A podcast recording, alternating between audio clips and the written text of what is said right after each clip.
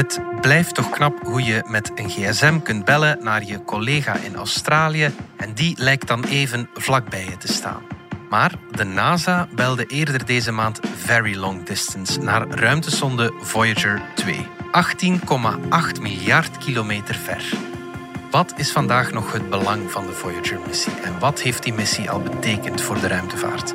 Ik ben Alexander Lippenveld en dit is de podcast van De Standaard.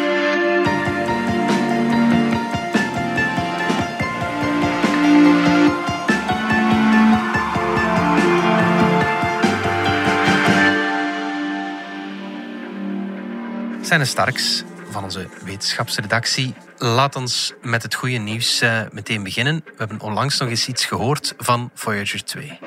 Klopt, of beter, de ruimtesonde heeft van ons nog eens iets gehoord. Okay. Nu moet je weten dat die ruimtesonde wordt opgevolgd met een grote radiotelescoop in Australië. Ja. En zoals alle technologie moet die telescoop af en toe worden opgefrist, onderhouden. Ja. En daar zijn ze al sinds maart van dit jaar mee bezig. Mm-hmm. Dus die telescoop ligt al een half jaar offline. Okay. En eind vorige maand hebben ze nog eens getest of die nog goed marcheert. Okay. En hebben ze een signaal naar de Voyager gestuurd en ze hebben een antwoord teruggekregen. Oké, het was dus afwachten of het zou werken. Maar Voyager antwoordde onmiddellijk dan? Of? Nu ja, onmiddellijk. Hij antwoordde na 34 uur. Okay. Met onmiddellijk moet je in de ruimte oppassen. Zoals alles in het universum kunnen ook radiosignalen niet sneller reizen dan het licht. Nee, ja. En je hebt zelf gezegd dat de Voyager 18 miljard kilometer van ons is verwijderd. Dus dat signaal is zo'n 17 uur onderweg. Okay. En dat antwoord is dus nog eens 17 uur terug. We aan 34 uur. Ja, we hebben het nu over Voyager 2. Dat wil denk ik zeggen dat er ook een Voyager 1 is. Dat klopt. Verwarrend genoeg is die eerste Voyager na de Voyager 2 gelanceerd. Okay. Namelijk in 1977. 3, 2, 1... We have ignition and we have liftoff. Er zaten ongeveer 2 weken tussen. We have liftoff of the Titan Centaur carrying the first of 2 Voyager spacecraft to extend man's senses farther into the solar system than ever before. En beide Voyagers vliegen min of meer in tegenovergestelde richting het heelal in. Okay. In het zonstelsel uit. The guidance data coming back shows that we're right on the money. De eerste die vliegt in noordelijke richting en de tweede in zuidelijke. En dat is trouwens de reden waarom die Voyager 2 vanuit Australië wordt opgevolgd. Ah ja. Horen we nog iets van die Voyager 1 dan ook? Ja, maar die is voor wetenschappers minder interessant omdat die met een aantal defecten kampt. Okay. Een aantal instrumenten zijn uitgevallen, dus men concentreert zich nu vooral op de Voyager 2. Ja, sinds de jaren 70 heeft die dus 18 of meer dan 18 miljard kilometer afgelegd. Hoe snel is dat dan ongeveer? Hoe snel vliegt die dan? De Voyager 2 vliegt aan een constante snelheid. En dat is iets van een 50.000 kilometer per uur. Okay. Dus over een dik kwartier, als deze podcast gedaan is, dan heeft hij alweer 14.000 kilometer extra op de teller. Dat is gigantisch snel natuurlijk. Dat is zeker niet traag. Nu, in de ruimte heel snel gaan of blijven gaan is niet moeilijk, want in het luchtledige is er geen wrijving. Dus met een hoge beginsnelheid schiet dat je wordt niet afgeremd. Inderdaad. Ja. Okay. Zijn er dan raketten aan boord van die sonden nog? Of hoe moeten we dat zien? De Voyager 1 en 2 hebben allebei raketmotoren aan boord, maar die dienen dus niet om de sonde voor te stuwen, alleen om hem te kantelen of van richting te doen veranderen. Ja, okay. Dus zolang die communicatie blijft werken en zolang hij brandstof heeft om zijn raketmotoren aan te drijven, kunnen we de Voyager dus een andere richting uitsturen of kunnen we hem kantelen zodat hij bijvoorbeeld beter kan communiceren met de aarde. Maar dus die raketmotoren dienen alleen om hem van richting te doen veranderen. Oké. Voyager 2 vliegt dus ongeveer 18,8 miljard kilometer van bij ons vandaan. Dat is een heel moeilijk te vatten afstand. Hè. Kan je uitdrukken waar hij ongeveer zich bevindt? Nu, eerst en vooral met kilometers in het heelal ben je eigenlijk niet veel. Nee, ja. In het zonnestelsel gebruiken astronomen meestal de astronomische eenheid. Ja. Zo'n eenheid is gelijk aan de afstand tussen de aarde en de zon. En dat komt ongeveer overeen met 150 miljoen kilometer. Ja, dat is ook al een moeilijk te vatten afstand. Dat is zeer moeilijk te vatten, maar de aarde en de zon, die afstand daartussen, dat zegt toch al iets. Ja. De Voyager 2 heeft al 126 astronomische eenheden op de teller. En daar komen er dus elk jaar 3 bij. Ja. Ter vergelijking, de kleinste afstand tussen de aarde en onze buurplaneet Mars, dat is zo'n 60 miljoen kilometer. En dat is nog geen halve astronomische eenheid. Dus 126 astronomische eenheden is enorm ver. Het verste object dat de meeste mensen wel kennen, ja, dat is Pluto. Ja. Hoe ver bevindt die zich ongeveer van de aarde? Nu, Pluto is inderdaad de verste planeet, of eigenlijk moet ik zeggen dwergplaneet. Ja. Dus dat is inderdaad het verste object dat de meeste van ons kennen. Nu, Pluto staat op zo'n 40 astronomische eenheden van de aarde. Ja. En de Voyager 2 staat dus 3 keer zo ver weg. Vliegt de Voyager 2 eigenlijk nog in ons zonnestelsel? Wel, dat hangt ervan af wat je onder zonnestelsel verstaat. Oké. Als je de zonnestraling als criterium neemt, dan is die Voyager 2 eigenlijk al 2 jaar geleden de grens van ons zonnestelsel overgestoken. Want toen verliet hij de zogenoemde heliosfeer. Mm-hmm. Dat is een druppelvormige bel waar de straling en het magnetisme van de zon overheerst. Ja, oké. En je kunt zeggen dat de Voyager 2 toen de interstellaire ruimte is ingevlogen waar er meer kosmische straling is dan zonnestraling. Ja. Kosmische straling, is dat iets wat we in ons zonnestelsel helemaal niet vinden? Kosmische straling komt overal voor, dus ook in ons zonnestelsel. En die is afkomstig van supernovas en andere grote kosmische explosies. Maar in het zonnestelsel wordt die dus weggedrukt door de zonnestraling. Ja, je zei daarnet, het hangt ervan af wat je onder zonnestelsel verstaat. Wat is dan dat andere criterium waar je mee rekening zou kunnen houden? Dat andere criterium is de gravitatie, de zwaartekracht. Okay. Toch ook niet onbelangrijk als je weet dat die de aarde netjes in zijn baan rond de zon houdt. Ja. Nu, die zwaartekracht reikt veel verder. De grens van de zwaartekracht van de zon wordt gesitueerd aan de oortwolk. Okay. Dat is een verzameling van miljarden stenen en ijsklompen die eveneens rond de zon draaien. Ja. Die oortwolk ligt nog een pak verder, men schat op zo'n 1000 astronomische eenheden. En die zou pas ophouden bij 100.000 astronomische eenheden. Dus dat is...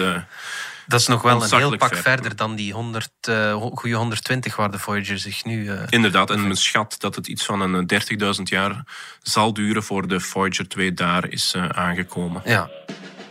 De zonde vliegt dus al 2 jaar lang in die interstellaire ruimte. Zo heet dat dan als je met die zonnestraling rekening houdt als criterium. Dat lijkt mij een zeldzame gouden kans om dat deel van de kosmos te leren kennen. Inderdaad, want tot dan hadden we alleen telescopen om dat deel van de ruimte te bestuderen. Nu, 2 jaar geleden vloog de Voyager 2 dus dat deel binnen. Mm-hmm. En hij had toen gelukkig zijn plasmadetector opstaan. De dag van de grote oversteek, dat was 5 november 2018. Okay. Toen zakte de stroom van...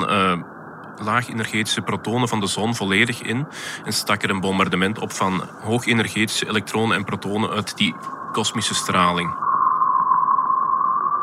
Oké, dat was echt zo een moment van dit is het moment waarin hij de interstellaire ruimte invliegt. Dat was de dag van de grote oversteek. En sindsdien spreken astronomen dan ook wel van de helioclif in plaats van de heliopauze die de overgang tussen heliosfeer en interstellaire ruimte aanduidt. Ja. We zijn terug na de reclame.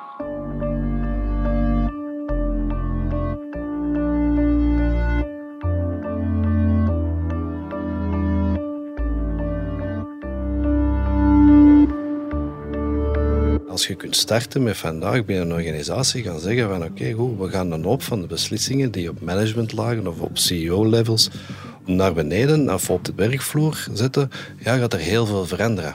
En alles beweegt. Een podcast waarin Vlaamse CEO's en prominente HR-managers vertellen hoe ze hun onderneming en werknemers in beweging houden. Beluister de reeks op jouw favoriete podcast-app. VDHB. En alles beweegt.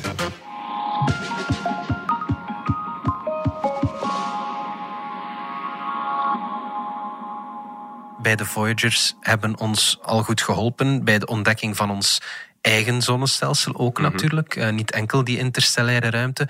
Wat hebben we daar zoal van geleerd? Nu, de NASA zelf die is er bijzonder trots op. Ja. Die spreekt van een kosmische odyssee door het zonnestelsel. Ja, je kan het niet epischer verwoorden dan dat, denk ik. Nu, ergens is het ook wel terecht. De Voyagers hebben... alle buitenste planeten gezien van dichtbij. Ja. En die zijn eerst langs Jupiter gevlogen, dan langs Saturnus, dan Uranus en Neptunus. Ja. En ik zal een paar ontdekkingen opnoemen. Ja. Die zijn vooral ontdekt op manen van die planeten, bijvoorbeeld op de Jupitermaan Io. Io, cold and sulfurous red-orange. Heeft de Voyager 2 zwavelvulkanen ontdekt. 9 active volcanoes were found on Io. The first observation of live volcanoes beyond Earth and Venus. These geysers were spewing hot sulfurous gases 100 miles. High enough to hit a passing satellite. Op de maan Europa. Europa. Smooth and icy. Onder de ijskorst zag je een vloeibare oceaan. En op de Saturnusmaan Titan zouden dan weer wolken voorkomen. Een dikke atmosfeer. One of only 3 moons in the solar system known to have an atmosphere. En zelfs zou het methaan kunnen regenen. Dus dat zijn allemaal ontdekkingen die met de Voyager 2 zijn gemaakt. En natuurlijk, last but not least. Skimming only 3000 miles over the planet's north pole. Op Neptunus, de verste planeet. Voyager found Neptune to be a giant ball of melted rock and ice. Cloaked in hydrogen, helium and methane gases. Zag je de grote donkere vlek. And a great dark spot. A hurricane the size of Earth raging in Neptune's southern hemisphere. Een enorme storm die om de zoveel jaar opsteekt. En levert dat dan vooral veel mooie foto's op en veel kennis? Of hebben we daar ook iets praktisch aan eigenlijk? Praktisch, niet direct, moet ik je teleurstellen. Maar het heeft inderdaad wel heel veel mooie beelden opgeleverd. Want die Voyagers die zijn zeer dichtbij die planeten gevlogen. Het waren echte flybys. Ja. En bijvoorbeeld de foto's van het blauwe Neptunus met die donkere vlek, die zijn werkelijk prachtig. Ja, inderdaad. Heeft de Voyager 2 eigenlijk een eindbestemming? Ook niet echt. Oorspronkelijk was het de bedoeling dat de Voyager 2 bijvoorbeeld naar Jupiter en Saturnus vloog. Mm-hmm. En daar is dan achteraf Uranus en Neptunus bijgekomen, omdat hij toch onderweg was. Ah, dat ging dan nog om die koers nog bij te stellen, om die twee planeten nog... Zeker, en dat gaat nog altijd, dankzij die raketmotoren. Ja. Die kunnen nog altijd worden bediend. Ja. Dus vanuit die telescoop in Australië. Nu voor de Voyager 2 weer in de buurt van een andere ster komt, een andere ster dan de zon, zouden we iets van een 40.000 jaar verder zijn. En dat zou een ster genaamd Ross 248 zijn, een rode dwerg. En op dat moment zou die ster de dichtstbijzijnde ster bij de aarde zijn. Ja, oké. Dat toont nog maar eens hoe waanzinnig groot het heelal is. Ontzettend groot. Het is eigenlijk nauwelijks te bevatten. Mm-hmm. Hoe groot het heelal is en ontzettend leeg ook, als je het mij vraagt. Ja. Je moet dus inderdaad 10.000 jaren reizen voor je een ander planetenstelsel mogelijk tegenkomt rond een andere ster. Mm-hmm. En daarom worden die beide Voyagers wel eens tijdscapsules genoemd. Dus het zijn niet enkel sondes die de ruimte invliegen, maar dus die reizen ook in de tijd. Mm-hmm. Eigenlijk bedoeld om in handen te vallen van een beschaving in een verre toekomst. En dat zou eventueel zelfs een toekomstige menselijke beschaving zijn die de Voyager achterna is gereisd. Ah ja, oké. Is die kans groter dan dat een andere beschaving ons werk tegenkomt?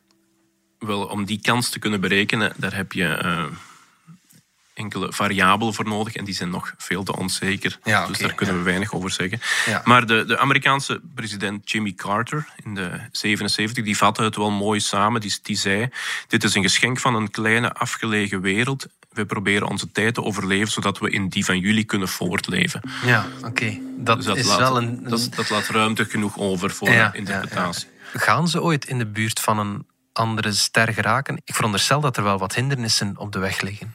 Wel, inderdaad, tenzij ze in botsing komen met een rondzwervende asteroïde of een komeet. Ja. Maar die kans is redelijk klein. Ja, okay. Natuurlijk, kan altijd gebeuren. Die dingen blijven gewoon verder vliegen. Dus totdat er iets is dat hen stopt, blijven ze gewoon het heelal verder invliegen. Dus. Ja, die dingen vliegen nu eigenlijk vrij automatisch door die hoge snelheid en het gebrek aan wrijving. Zeker. Ja, en dat gaat dan zo door tot de benzine ooit op is. Nee, dat is de grote beperking. De Voyager heeft niet alleen benzine nodig, maar vooral ook elektriciteit. Oké.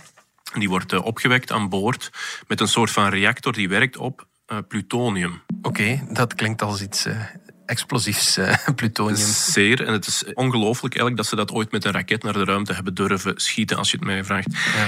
Nu, dat plutonium, dat vervalt continu. Ja. Het is radioactief en daar komt warmte bij vrij en daaruit wordt dan elektrische stroom gemaakt. Mm-hmm. Nu, over een paar jaar, ergens tussen nu en 2030, zal dat plutonium uitgewerkt zijn en stopt dus de stroomopwekking. Okay. Nu al wordt er afgewisseld tussen verschillende onderdelen om stroom te besparen. Dus de finale houdbaarheidsdatum van de Voyager 2 komt echt wel in zicht. Oké, ja. dan vallen ze volledig uit. Dan kunnen we ook niet meer communiceren met de zondes. Ze blijven doorvliegen, maar ze vallen dan inderdaad uit. En we zullen dus ook niet meer kunnen weten waar ze zich ophouden of wat ermee gebeurt. Dus als we ooit buitenaards leven willen tegenkomen met die zondes, dan zal dat wel heel snel moeten gebeuren. Wel, dan, als wij dat willen weten, dan moet dat binnen de 10 jaar gebeuren. Oké. Nu ja, voor de zekerheid hebben de Voyagers wel een vergulde koperen plaat aan boord. Ja. Waarop heel wat informatie over de aarde staat. Op die plaat staan natuurgeluiden.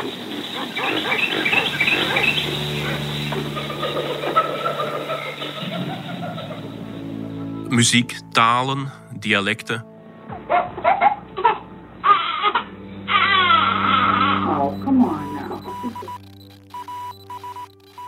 En een hele reeks afbeeldingen die dan een beeld moeten schetsen van de mensheid. Ja, Carl Sagan, de wetenschapper die het idee van de gouden plaat met een boodschap van de mensheid bedacht aan boord van de Voyager, reflecteert in zijn boek Pale Blue Dot over hoe klein we zijn in het grote heelal. From this distant vantage point, the Earth might not seem of any particular interest. But for us, it's different. Consider again that dot. That's here. That's home. That's us.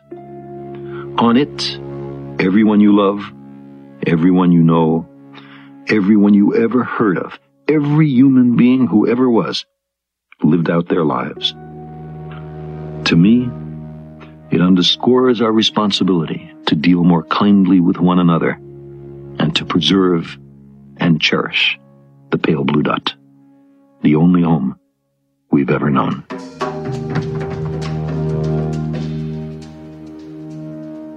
Er zijn veel mensen die daar dan schrik hebben van als die aliens dat dan tegenkomen, dat ze dan naar hier komen en dat ze de aarde zullen veroveren. Zit er ook een bepaalde routebeschrijving in of moeten we daar geen schrik van hebben? Wat je nu zegt, dat zei Stephen Hawking altijd. Die zei van, dat we ons beter stil kunnen houden. Dat we ons beter niet kunnen, onze aanwezigheid niet moeten verraden aan buitenaardse beschaving. Opdat dat wel eens slecht zou kunnen aflopen. Maar inderdaad, op die gouden plaats staat ook een routebeschrijving om de aarde te vinden. En zoals president Carter dat 43 jaar geleden uitdrukte.